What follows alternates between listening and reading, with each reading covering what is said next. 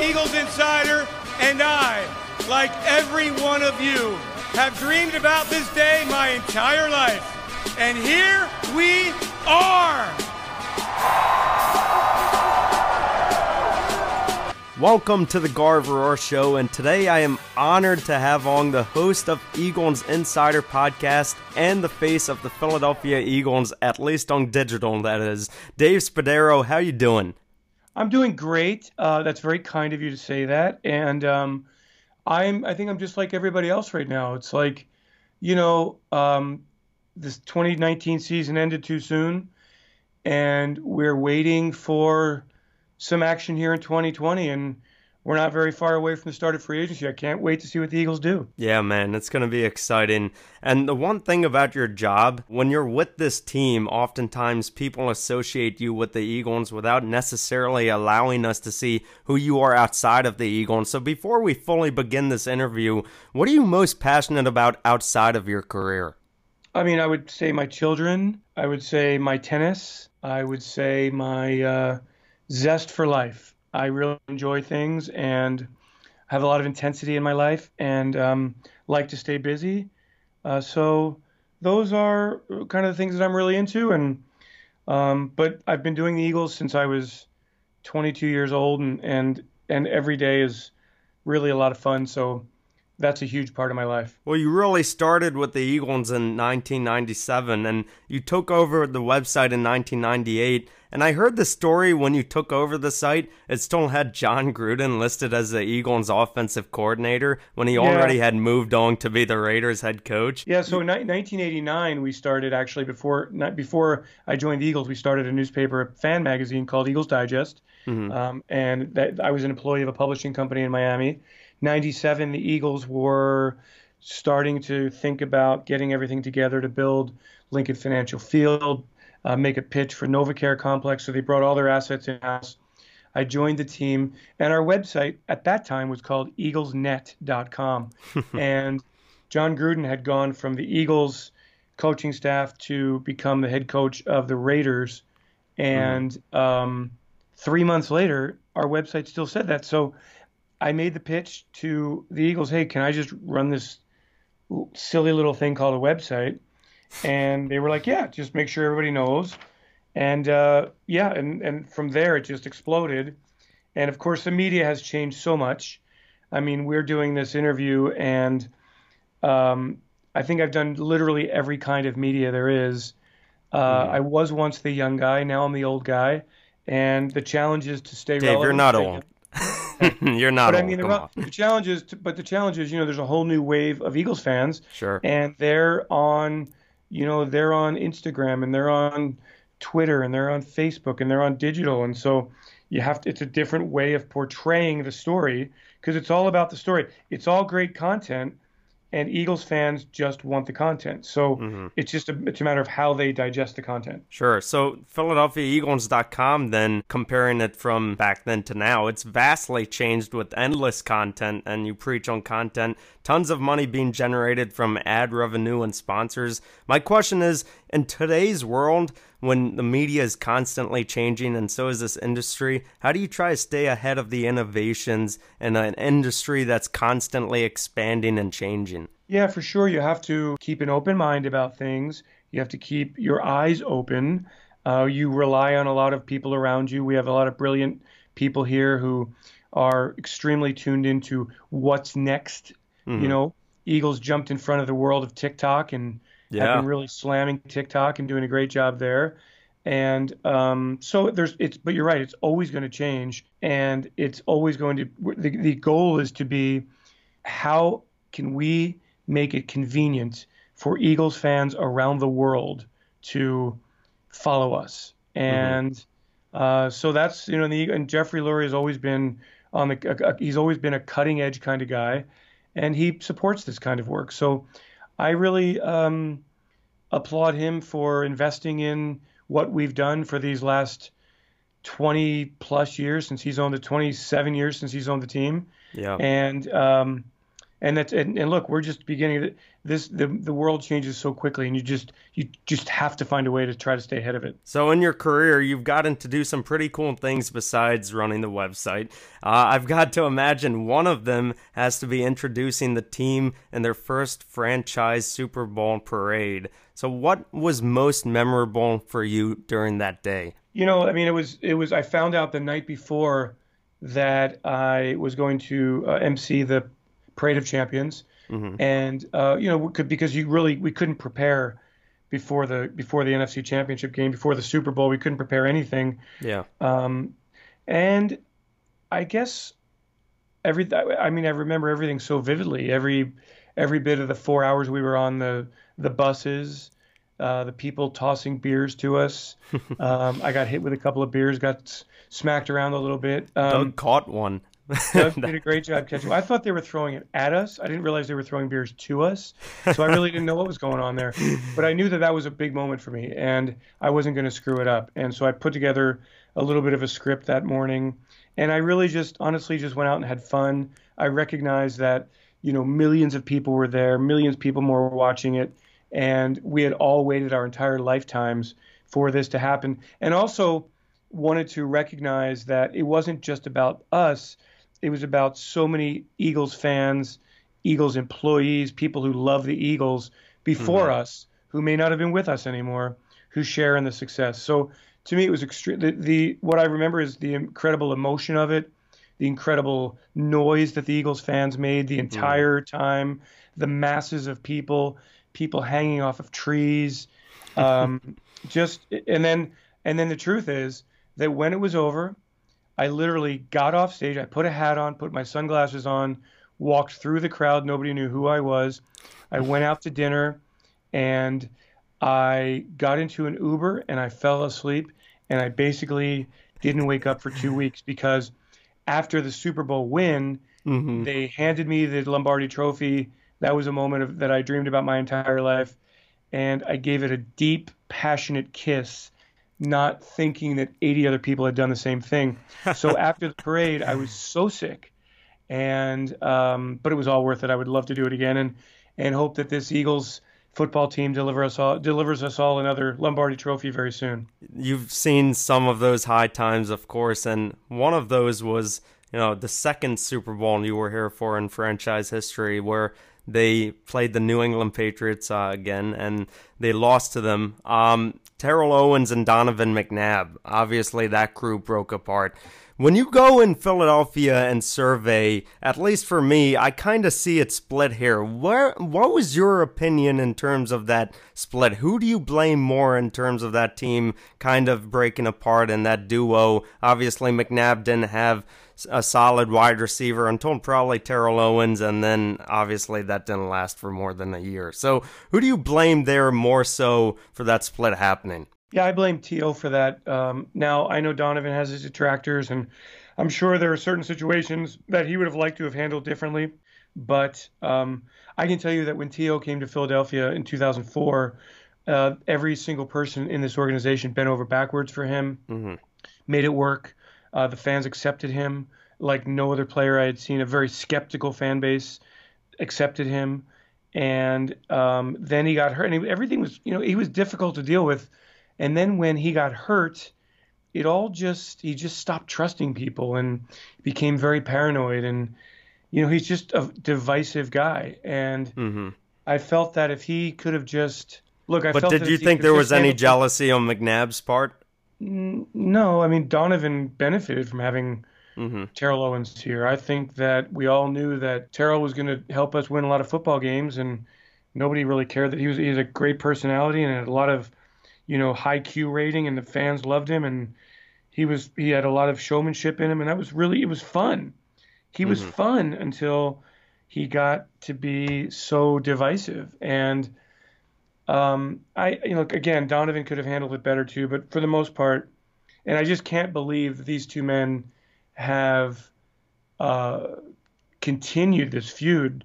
Mm. You know, yeah. 15, 16 years later, it's ridiculous, but I, I just I remember thinking after Super Bowl 39, okay, it was a crushing loss, devastating loss but boy, we'll be back because he had been in that was four straight NFC Championship games and no, pro, and then here we are. It took us another what 2008 for the Cardinals in the yeah. NFC Championship, and he didn't yeah. make it past there. So correct. So it was so, so it just took too long to get back. But I To I just and and then what T.O. did to the Pro Football Hall of Fame, how he's distanced himself there. I just it's just a shame he can't enjoy success and embrace people around him and, and just live it up. Enjoy it. Tying it back to your career, uh, when you gave us a tour at the NovaCare complex this past summer, you showed us some of these inspirational quotes from Eagles legends plastered on the walls, explaining it as motivation, as anyone, including yourself, can be replaced at any given time. So, through your highs and your lows,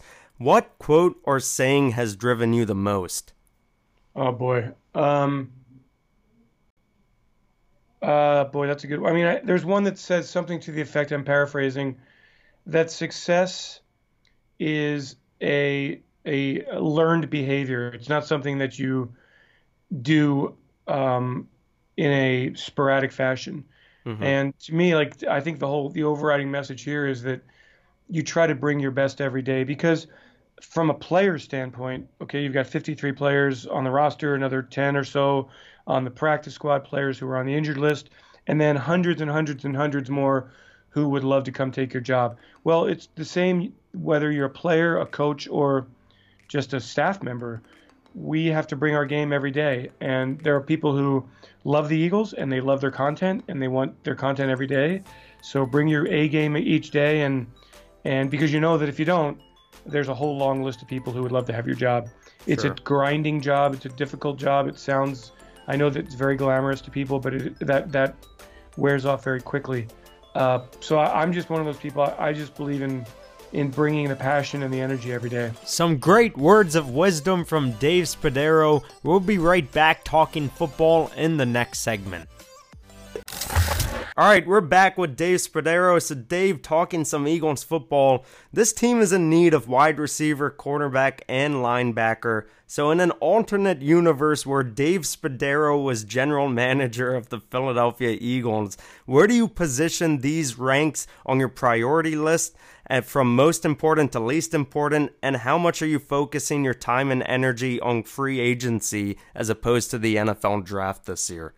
I will tell you that the one position that you've you've left out is is probably my number one actually.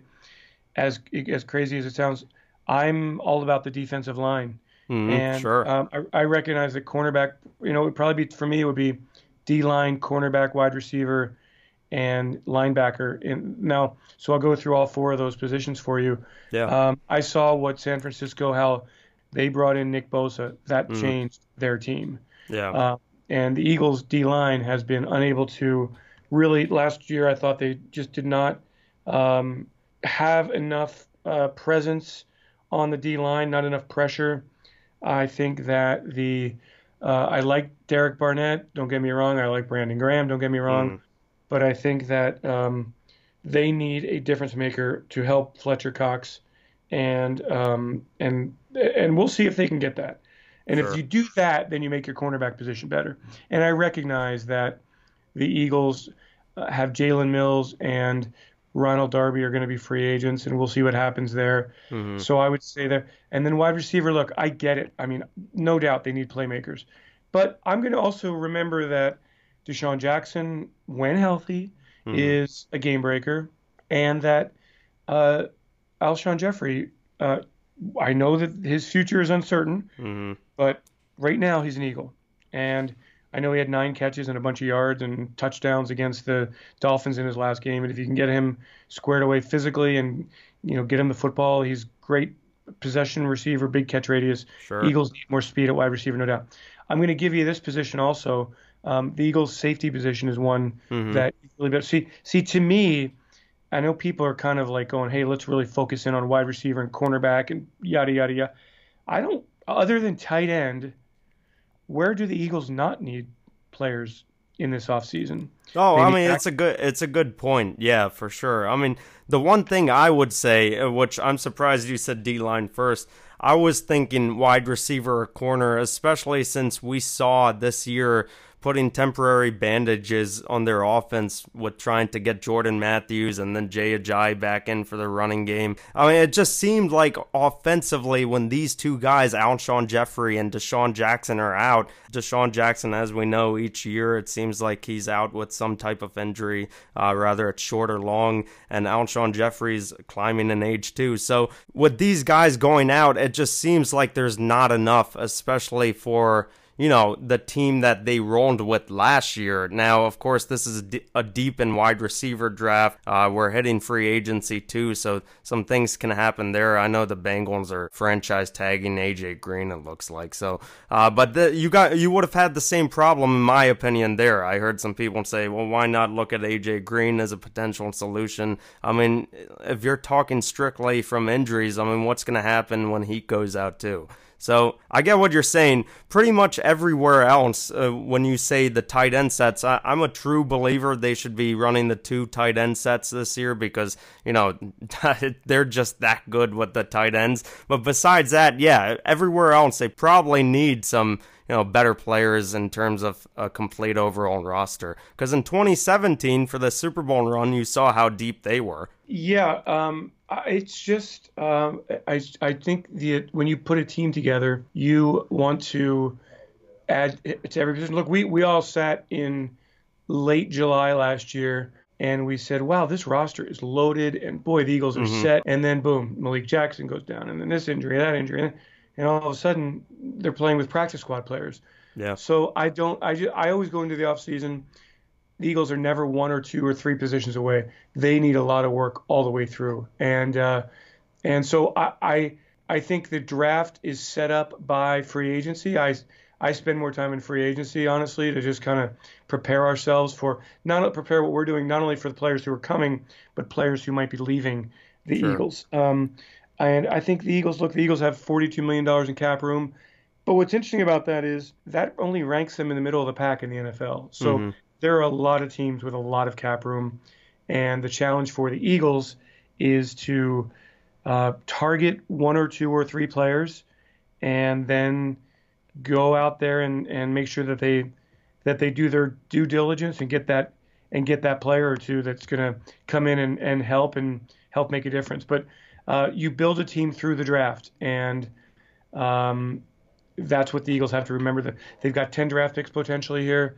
Uh, I, I, I just I kind of just always go in with very modest expectations in free agency. So we've heard a fair share of criticism from the national media for guys like Carson Wentz. What would you say to the people who believe that Carson Wentz isn't a true franchise quarterback due to health or performance on the field? Yeah, I mean, I I, I think that um, the health point is valid. Look, and it's I mean, I you can't win the Super Bowl with Carson Wentz if Carson Wentz isn't on the field. Carson has mm. to stay on the field. And and I know that Jadeveon Clowney was, uh, you know, very much of a borderline hit. Mm-hmm. But Carson put himself in a vulnerable position. Got to avoid vulnerable positions. Mm-hmm. Have to. As far as his performance on the field, I mean, kind of hard to argue. I think, yeah, yeah. I you think know, I think he's, starting to close that argument. Yeah, he's a low interception quarterback. He's a high. Uh, he's got to he's got to protect the ball in terms of fumbling, but yeah, low interception quarterback, and eh, obviously we saw with what he had on his roster in terms of closing with the division. This is a team that, quite frankly, in my opinion, once all those injuries, I mean, I think 17 guys on IR, they had no business being in the playoffs, but they were able to squeeze out of the division. So uh, and that was quite frankly mostly due to Carson and how well he played. So I I totally agree with that. The uh, the one thing I would say is uh, I think they're going to repeat and become one of the first teams since 2006 in the NFC East to win consecutively in this division. What do you think? Do you think the Eagles have a chance to break that trend where they yeah. become consecutive champions of the NFC East? Yeah, I, I mean, I certainly hope so. I, I, it's actually been since 2003, 2004 mm. that they haven't repeated, so it's been a, a bit longer than anybody thinks. But again, I it's still early. We have to see how this roster looks, see how the Eagles draft, if they can get immediate impact from the draft. It's just so early in the whole cycle to kind of get a feel for what this team is all about. I think that the Eagles, have a playoff playoff caliber roster right now. I think that they have a really good um, group of you know core players here. I think that they have the makings of an excellent offense. I think that they have a defense that has a lot of areas that need to be addressed. And so let's see what happens starting March 18th when free agency begins. I I think I think the Eagles understand what it takes to get there. Um, but and they've got assets to, to work with. They've just got to make they've got to draft well and they've got to add those two or three players in free agency who can help in 2020. Well said, Dave. So you made it to the last question. We briefly talked about Alshon Jeffery, but I want to know, in your opinion, where is he going to be in the start of the regular season for 2020? I mean, I honestly would tell you that I think he'll be a Philadelphia Eagle. I think that he is one of those players who, um, you know, you probably have to talk to him, yep. explain the situation to him get him in the mindset. Hey, you, you re- remind him where he is, the quarterback with whom he's playing, the opportunity that's here, the success that he's had. Mm-hmm. I think that uh, the Eagles will add to the wide receiver position but I think ultimately Alshon Jeffery will play with the team in 2020. Dave Spadaro is not buying into the rumors. So, Dave, to close it off, everyone has their critics, including you and me. So, to the people that say you're too much of a homer, what do you say to them right here, right now on the Gauruv Arora show to close it off? Oh, that's fine. I, I appreciate every fan and what they feel, and I don't, uh, I don't really even care what people say. I just love the job. Uh, I think everybody loves the Eagles. They're passionate about it, and I think people would um, understand my position if they sat in my if and they sat in my seat a little bit more. Uh, I'm not certainly ashamed to work to tell people that I work for the Philadelphia Eagles, and um, my content is creative and informative and entertaining. And I'm certainly rooting for the Philadelphia Eagles to win every single day. There you go, Dave. So let us know where we can find you on podcasts and we'll close this episode off. You got it, Gauruv. Uh, the Eagles Insider podcast comes out each week, and during the season, it comes out multiple times a week. We're now interviewing all of the new coaches. We've had a really great series of interviews with the coaching staff. We've got great access, and we take advantage of that. Um, also on Twitter at Eagles Insider and on Instagram, The Eagles Insider.